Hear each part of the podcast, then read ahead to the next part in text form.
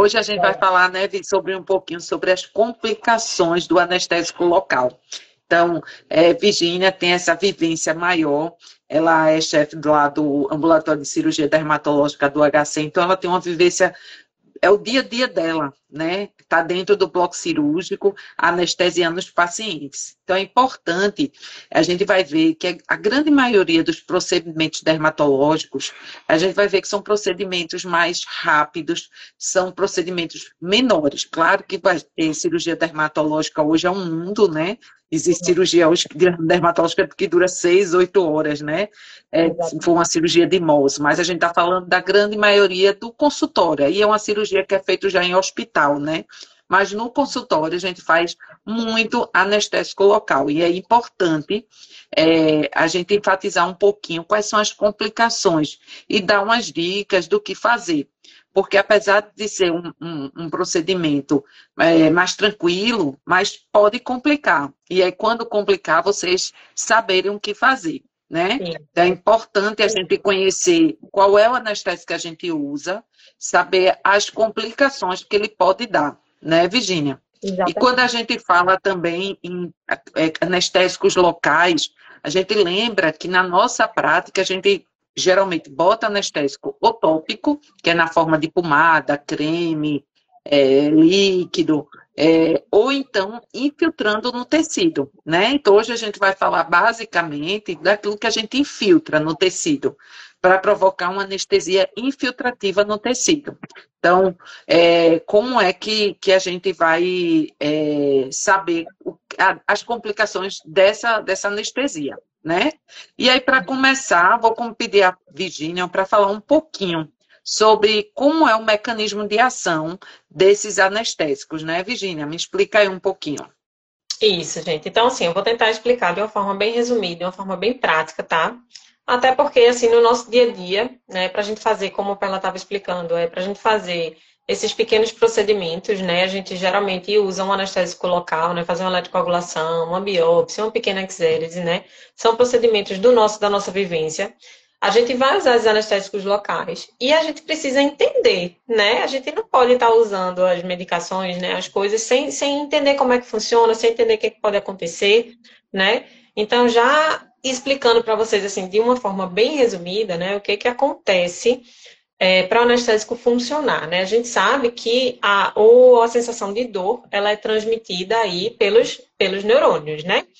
E aí, é, para que esse impulso ele chegue lá no cérebro, a gente vai precisar né, que tenha aquele, é, aqueles é, despolarização, repolarização, né? Das células nervosas. Isso. E para que aconteça a despolarização e aí, né, ter esse potencial de ação, o sódio ele precisa entrar, né, certo? Na célula, dentro aí, passar pela membrana axonal, tá? E o que, que acontece? O anestésico ele vai lá e bloqueia esse canal de sódio, bloqueia de forma reversível, tá? Esse canal de sódio. E o sódio ele não consegue entrar na célula. Dessa forma ele não consegue despolarizar, certo? E aí esse potencial de ação ele é bloqueado e o impulso nervoso ele aí não acontece, certo? Então basicamente é isso, lembrando que é de forma reversível, né? Por isso que tem o tempo ali de, de ação, do anestésico e depois o paciente ele volta a, a sentir normalmente, né? Isso. Certo? Exatamente. Exatamente. E aí é importante a gente conhecer também é, qual é o. Existem assim dois grupos basicamente de anestésico, né, Virginia? Tem um grupo éster e tem um grupo amida. E esse grupo é baseado naquela na formação do anestésico. A gente vai ver que a parte intermediária é que é a parte diferente. Ou ele tem uma ligação tipo éster, ou ele tem uma ligação tipo amida. E isso é que faz ele faz ele, ele ser éster ou amida. E aí é importante entender que ambos têm excreção renal, mas a metabolização deles são diferentes. É importante entender essa metabolização para vocês entenderem o perfil do paciente que você pode utilizar o, o anestésico. Então, como é o éster e como é a amida, é, Virginia? Então, pronto, esses são os dois grandes grupos, né, de anestésicos, tá? O grupo éster, né, ele, ele é ali hidrolisado, né, pelas pseudocolesterases plasmáticas e que tem, uma, e tem aí uma eliminação renal, que é uma eliminação renal mais rápida, tá? Então, eles tendem a ter uma duração de ação menor, tá? Do que do Isso. grupo Amida, tá? Só que é uma coisa importante aí desse grupo que a gente precisa saber é que o metabólito dele, que é o ácido paraminobenzoico, que é o PABA, né? Ele tende a dar, é, tem uma incidência grande de alergias, certo? Então, geralmente os anestésicos dessa classe tendem a dar mais reação alérgica, certo? E nesse grupo a gente vai ter aí a benzocaína, a tetracaína, a cocaína, tá? E a gente tem o outro grupo, certo? Que é o grupo amida, certo? E aí. oh, boa noite. Diga boa noite. Boa, noite. Boa noite. noite. Vou chegar lá já, tá bom?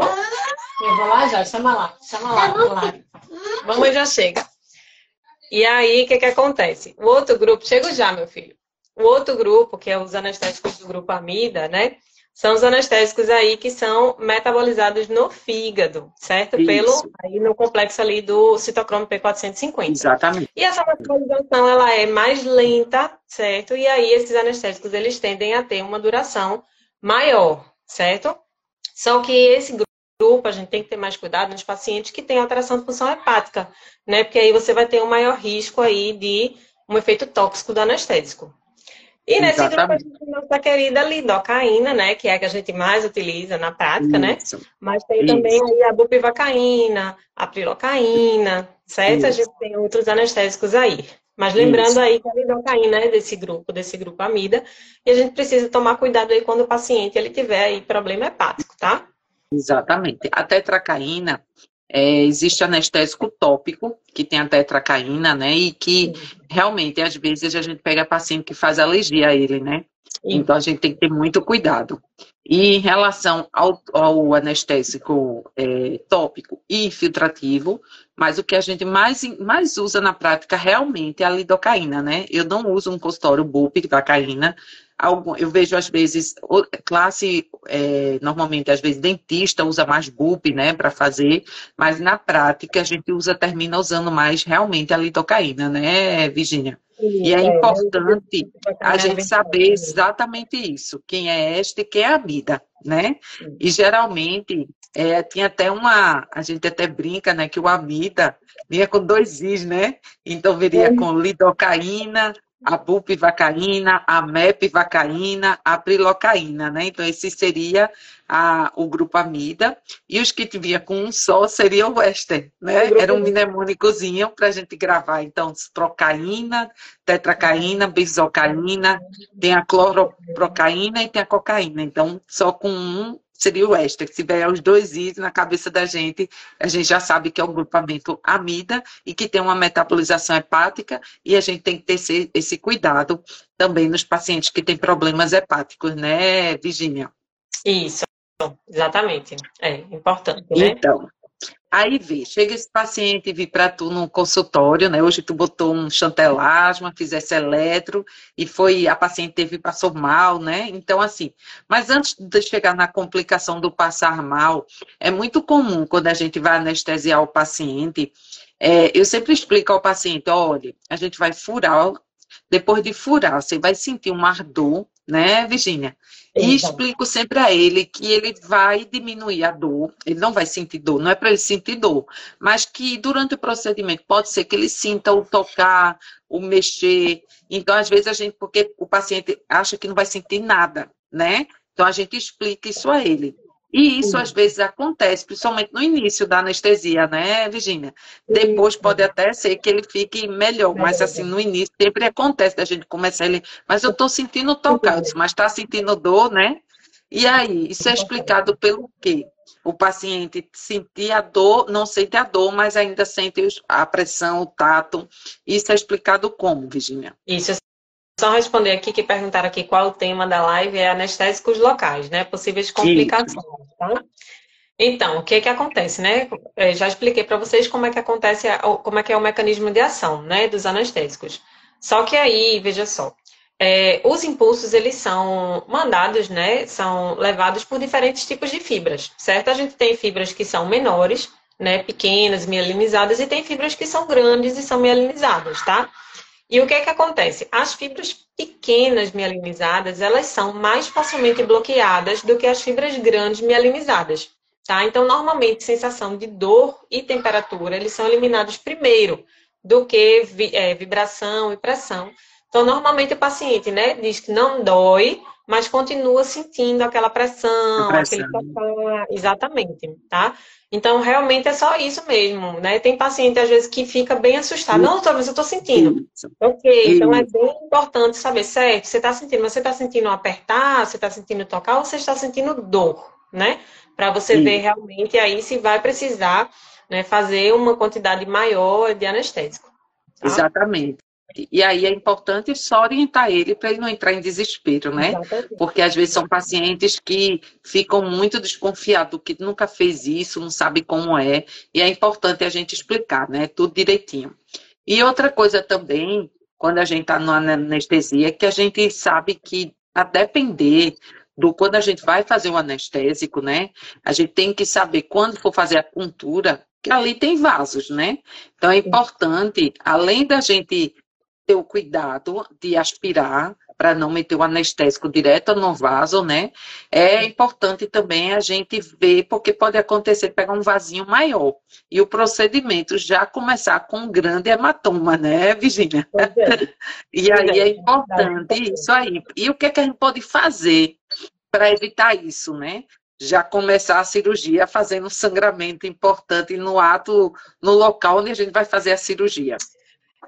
Então, tem uma coisa que eu falo, sabe, Perrinha, que assim, é, por mais que a gente que o procedimento ele seja pequeno, seja rápido, a gente sempre tem que tentar dar o máximo de conforto para o paciente, tá? Sim. Então, assim, na anestesia, né, quando você vai fazer o anestésico, não só por conta de complicação, mas também pela questão do conforto do paciente, né, é sempre indicado a gente usar a agulha mais fina possível, né? A gente não precisa, é bem superficial, uma coisa na pele, a gente não precisa de agulhas grandes, né? Isso. Normalmente. Então, Procurar usar agulhas de fino calibre, tá? Principalmente aquelas 30G, certo? O paciente ele mal sente furar, né? Dá um conforto muito grande. E se acontecer de furar o vaso, né? Vai ser é, uma coisa mais discreta, né? Não vai ser um furo grande que pode ter menor risco aí de você fazer um hematoma, né? E além Isso. de você utilizar esse tipo de agulha, é aquela questão que você está sempre falando. Então a gente tem que estar tá sempre aspirando, né? Quando a gente vai é, é, anestesiar o paciente, a gente e coloca a agulha sempre aspirando. Porque se você tem qualquer retorno venoso, você tem que retirar, né? Justamente para não injetar dentro do vaso, né? E não ter ocorrer o risco aí de intoxicação, que a gente vai falar já já.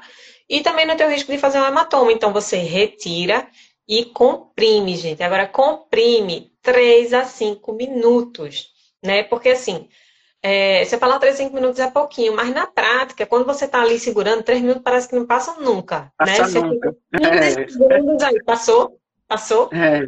Não, não passou. É.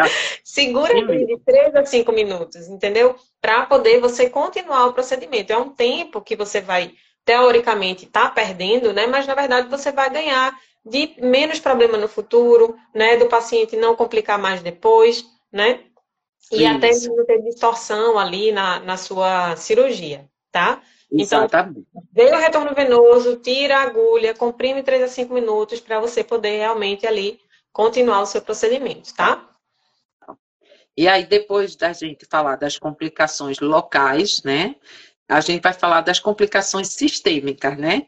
Então, assim, o que é que vai acontecer, né? Geralmente, a gente pode relacionar a quatro reações, assim, básicas na cabeça da gente, né? É, vou citar e a gente vai explicar cada uma separadamente. Então, a gente pode ter uma vasovagal, pode ser uma alergia, até uma anafilaxia, a própria, a própria substância é, do anestésico, né? Que a gente pode ter pode ser uma, uma, uma como é que se diz?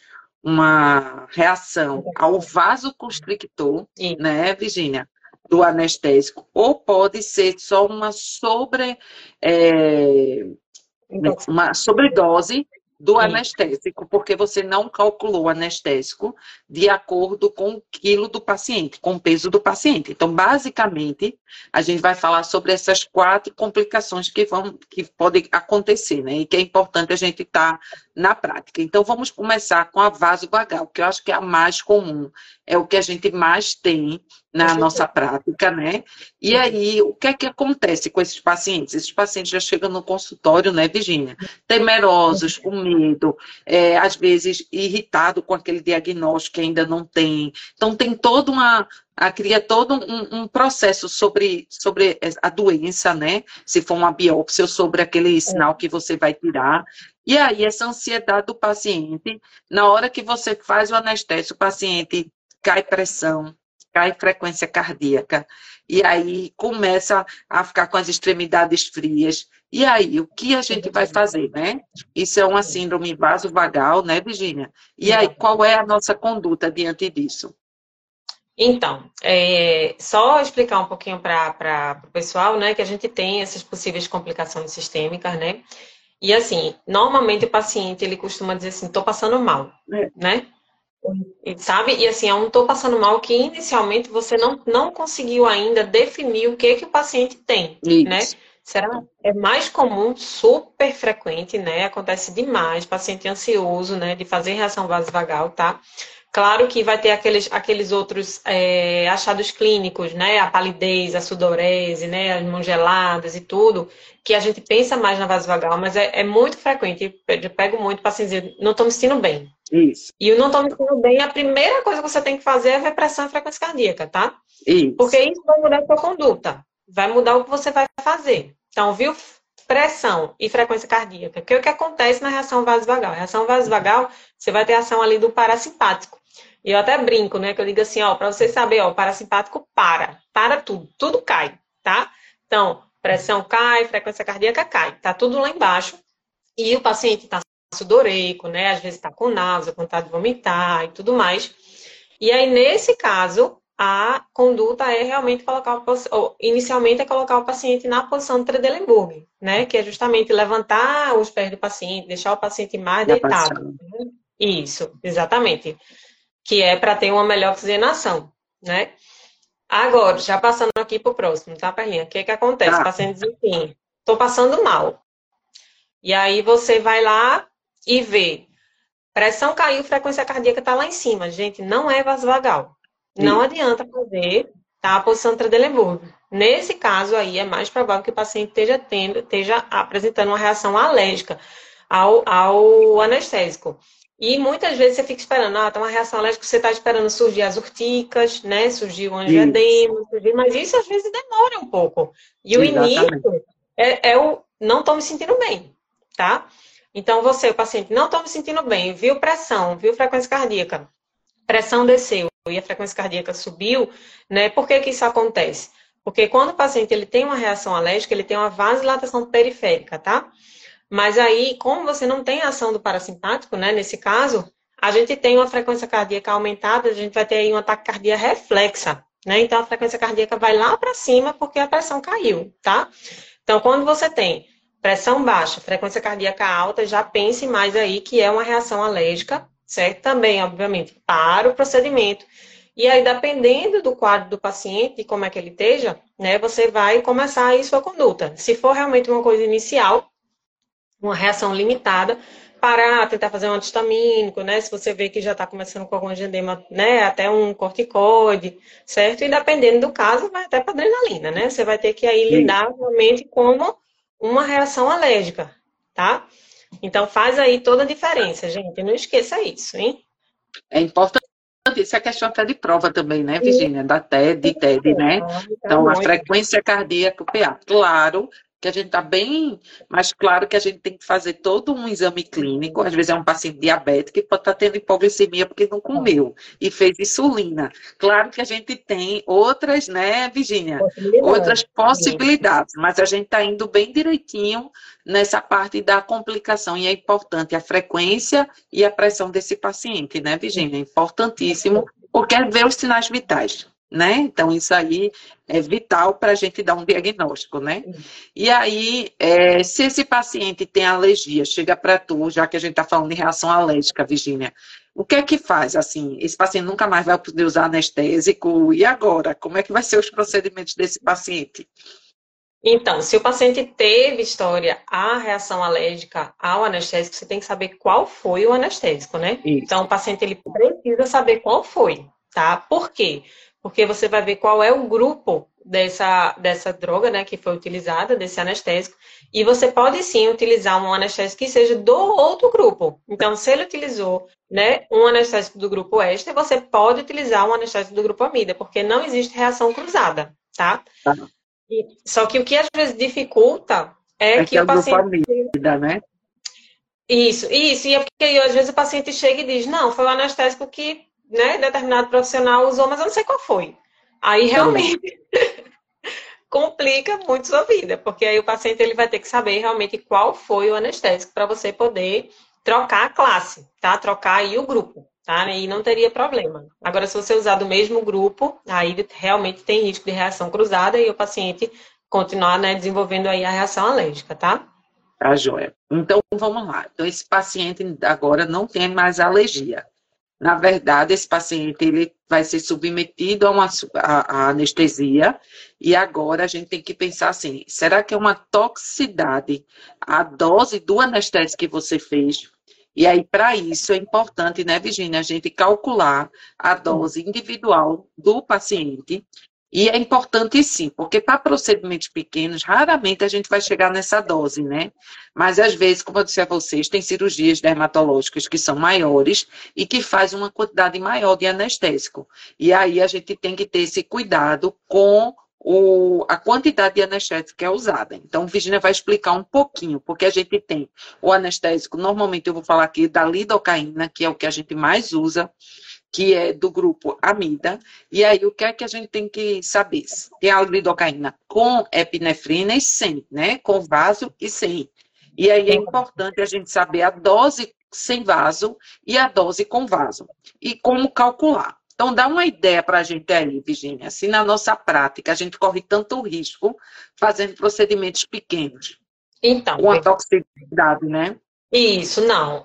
O, o, risco maior, a gente que faz pequenos procedimentos, eu vou explicar para vocês como é a dose máxima tudo, mas assim, é mais quando você não tem o cuidado de aspirar, tá? Isso. Porque mesmo que você não ultrapasse a dose máxima, se você fizer a injeção, né, é, injetar o anestésico direto no vaso, né? Direto no vaso, você pode ter aí sintomas de toxicidade, tá?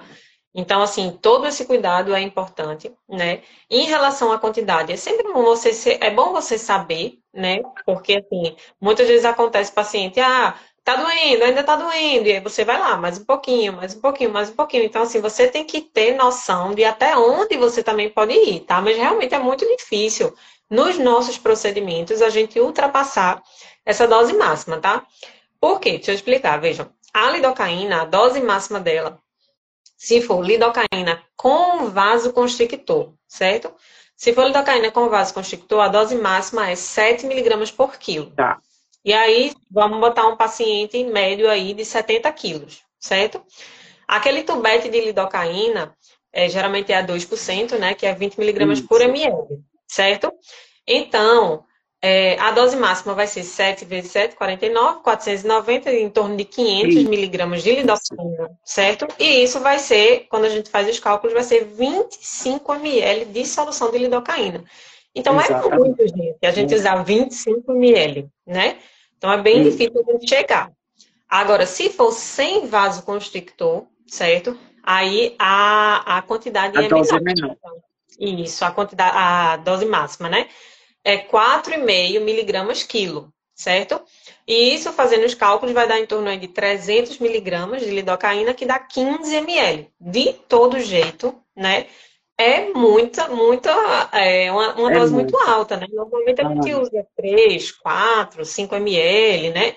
Então a gente realmente não chega aí nessa dose. Mas aí o que que acontece? Às vezes é um exército um pouquinho maior, isso, é um procedimento maior, né? Isso, um pouco maior, às vezes nem um retalho, nada, mas assim, aí você bota 5 ml, aí o paciente, tô sentindo dor, aí você, mais 1 ml, mais 2 ml. Então, você realmente tem que estar, tá, né, é, prestando atenção ali na quantidade que você está usando, né, para realmente você não ultrapassar essa dose máxima, tá? É importante ter esse conhecimento. E, e é importante saber os sintomas se você está passando desse limite, né? Porque tem sintomas de início e sem sintomas de progressão e até chegar a convulsão e parada, que a gente não quer, né? Então, se você está passando do limite, qual é os sintomas iniciais que o paciente começa a dizer, Virginia, assim, que a gente vê na prática que o paciente pode reclamar? Ó, oh, dá uma dica para vocês, porque eu já vi é, e que é o mais frequente realmente, é o paciente falar de gosto metálico. Gente, estou sentindo um gosto estranho na boca, pare, viu? pare e reveja ali se não aconteceu alguma coisa, porque é o principal, tá? É um gosto metálico na boca, já é um sintoma inicial de intoxicação, certo? Isso. E os outros é a paciente ter distúrbio da fala, ou começar com um discurso acelerado, né? E depois ficar com aquela fala mais empastada, ter tinido, né? Distúrbios auditivos, Isso. desorientação, é, dificuldade, às vezes, de diplopia, alterações visuais, certo? E depois, né, ele vai progredindo, né? Vai progredindo, vai piorando aí as alterações do sistema nervoso central, né? Vai passando aí para letargia, sonolência, né, queda do tônus, e no final é que você tem as alterações cardiovasculares, tá? Queda de pressão, certo? Hipotensão pronunciada, arritmia cardíaca, né? Que a gente viu, né, que nas outras, na reação vasovagal e na reação alérgica, as primeiras coisas que acontecem são as cardiovasculares, né? Isso. Alteração de PA e frequência cardíaca. Já na intoxicação, não. A primeira coisa que você tem são alterações do sistema nervoso central, tá? Então, ficar ligado, gente, no gosto metálico, certo? Que aí é a dica Boa que dica. eu posso dar para vocês. É. Boa dica. Então, então a gente... diferente na boca. Isso. Então, é importante essas, esses sinais e sintomas, e a gente tem que pensar também, como a gente falou, é que quando a gente, quando a gente escolhe o vaso, é, um anestésico com vaso e sem vaso, por que é importante? Para evitar as complicações, né? Isso. Então, às vezes, é um paciente que tem uma cardiopatia, tem uma arritmia, e se você faz um anestésico com vaso, e às vezes você pode pegar um vaso sem querer, né, e injetar mais. Você pode, na sua cadeira ali, o paciente abrir um quadro de arritmia na sua frente. Então, é importante também a gente ter uma noção de contraindicações, seja absolutas e relativas, em relação ao uso do vasoconstrictor, porque é uma maneira que a gente tem de evitar também a complicação, né, Virginia? E aí existe umas contraindicações absolutas, que normalmente são pacientes que tem algum feocromocitoma, né, Virginia? Hipertiroidismo. É, se ele tiver, você tá com ele tem uma, uma circulação periférica mais, é, def, mais em déficit, né, mais é, uma, uma, doença arterial periférica, você evita fazer é, o anestésico com vaso naquele local, já que você já tem um déficit ali na, naquela, naquela área arterial do paciente. Existe também aquelas contraindicações dos pacientes que se tiverem usando beta-bloqueador, também ter cuidado, ter glaucoma, é, principalmente em ângulo fechado, na gravidez, que é categoria C, mas termina sendo a droga que a gente utiliza, é, se tiver alguma hipertensão é, associada à doença vascular, então a gente tem que ter, essas, ter essa noção do nosso paciente para a gente indicar de forma correta. Mas eu queria, assim, o que é que a gente pode ajudar mais, né? Além da gente fazer essa contraindicação em relação ao, ao anestésico com vasoconstrictor, Virginia. É, então, o que, que acontece? A gente tem que conhecer né, essas, essas contraindicações. Na prática clínica, né, além, dessa, além dessas contraindicações aí absolutas, né, os usos com cautelas que Perlinha falou, a gente normalmente né, não faz né, bloqueio digital, eu realmente não faço, mesmo se o paciente não tiver insuficiência arterial. E é, no pênis também não, certo? Então, nessas extremidades aí, é bom evitar, né? Para que você não tenha uma isquemia, certo? Isso. E aí a gente tende, né, a querer usar o vasoconstrictor. Por quê? Porque quando a gente coloca o vasoconstrictor, né, primeiro tem menos sangramento. Então, Isso. a cirurgia, ela fica mais tranquila, né? Segundo, se você obviamente não injetar dentro do vaso, é, você tem menos risco de intoxicação, porque tem uma vasoconstricção. Então, assim, o anestésico então, ele acaba a absorção, né? Diminui essa absorção. Por isso que é, você pode usar uma dose maior, né? Então você fica naquela segurança maior, né? Para para a quantidade de anestésico que você pode utilizar, né? Mas é justamente pode ter toda essa outra complicação, né? Sim. De ter uma vasoconstricção excessiva, né? De você sem querer injetar no vaso e causar uma arritmia no paciente, né? De alterar, alterar a pressão, né? E aí tem que ter realmente atenção aí a essas contraindicações, tá? Então, assim, basicamente é isso. E é importante saber aqui e aí a gente vai ter ação, assim, uma ação simpático-mimética, né? Então você vai ter aumento de frequência cardíaca e aumento de PA, né? Vai ser ao contrário do que a gente falou, né? Da vasovagal, que era parasimpático, cai frequência, cai PA, e ao contrário da quadro anafilático de alergia, que a gente viu que vai ter uma hipotensão com atacardia reflexa. Então é importante a gente entender as diferenças que a gente encontra nos sinais vitais quando a gente encontra cada uma dessas, dessas, dessas alterações né, sistêmicas. Isso, exatamente. Nesse caso, vai aumentar os dois, né? Isso, Aumenta vai aumentar os dois, exatamente. Ouvir, veja se tem alguma dúvida aí do pessoal. Deixa eu olhar aqui também. Alguém tem alguma dúvida, pessoal? Não, acho Não. que só boa Não. noite mesmo. Então, pronto. Então, assim, hoje foi uma live, assim, muito boa para quem, assim, é, faz a dermatologia, que faz os procedimentos, cheio de dica, né? Importante, são dicas que é para maior segurança. Eu sempre digo assim: paciente em primeiro lugar, segurança do paciente, dá segurança a você, né? Sim. Tudo que a gente faz de forma mais correta, mais didática, com mais evidência científica, isso traz segurança para seu paciente e isso nos fortalece como profissional, né? Porque complicações existem para todos, mas saber tratar é um médico, é um profissional de saúde, então a gente tem que ter uma formação para isso. Então é importante a gente estar tá estudando tá se atent... e se atentar a esses detalhes, né, Virginia? Exatamente. Pronto, gente, então é isso, né, Perlinha? Qualquer coisa a gente manda lá é, uma mensagem, né, pra gente. A live vai ficar salva lá no feed, tá? Isso. E aí a gente responde, tá? Tá joia, tá bom. Boa noite, Boa noite a todos. Tchau, tchau.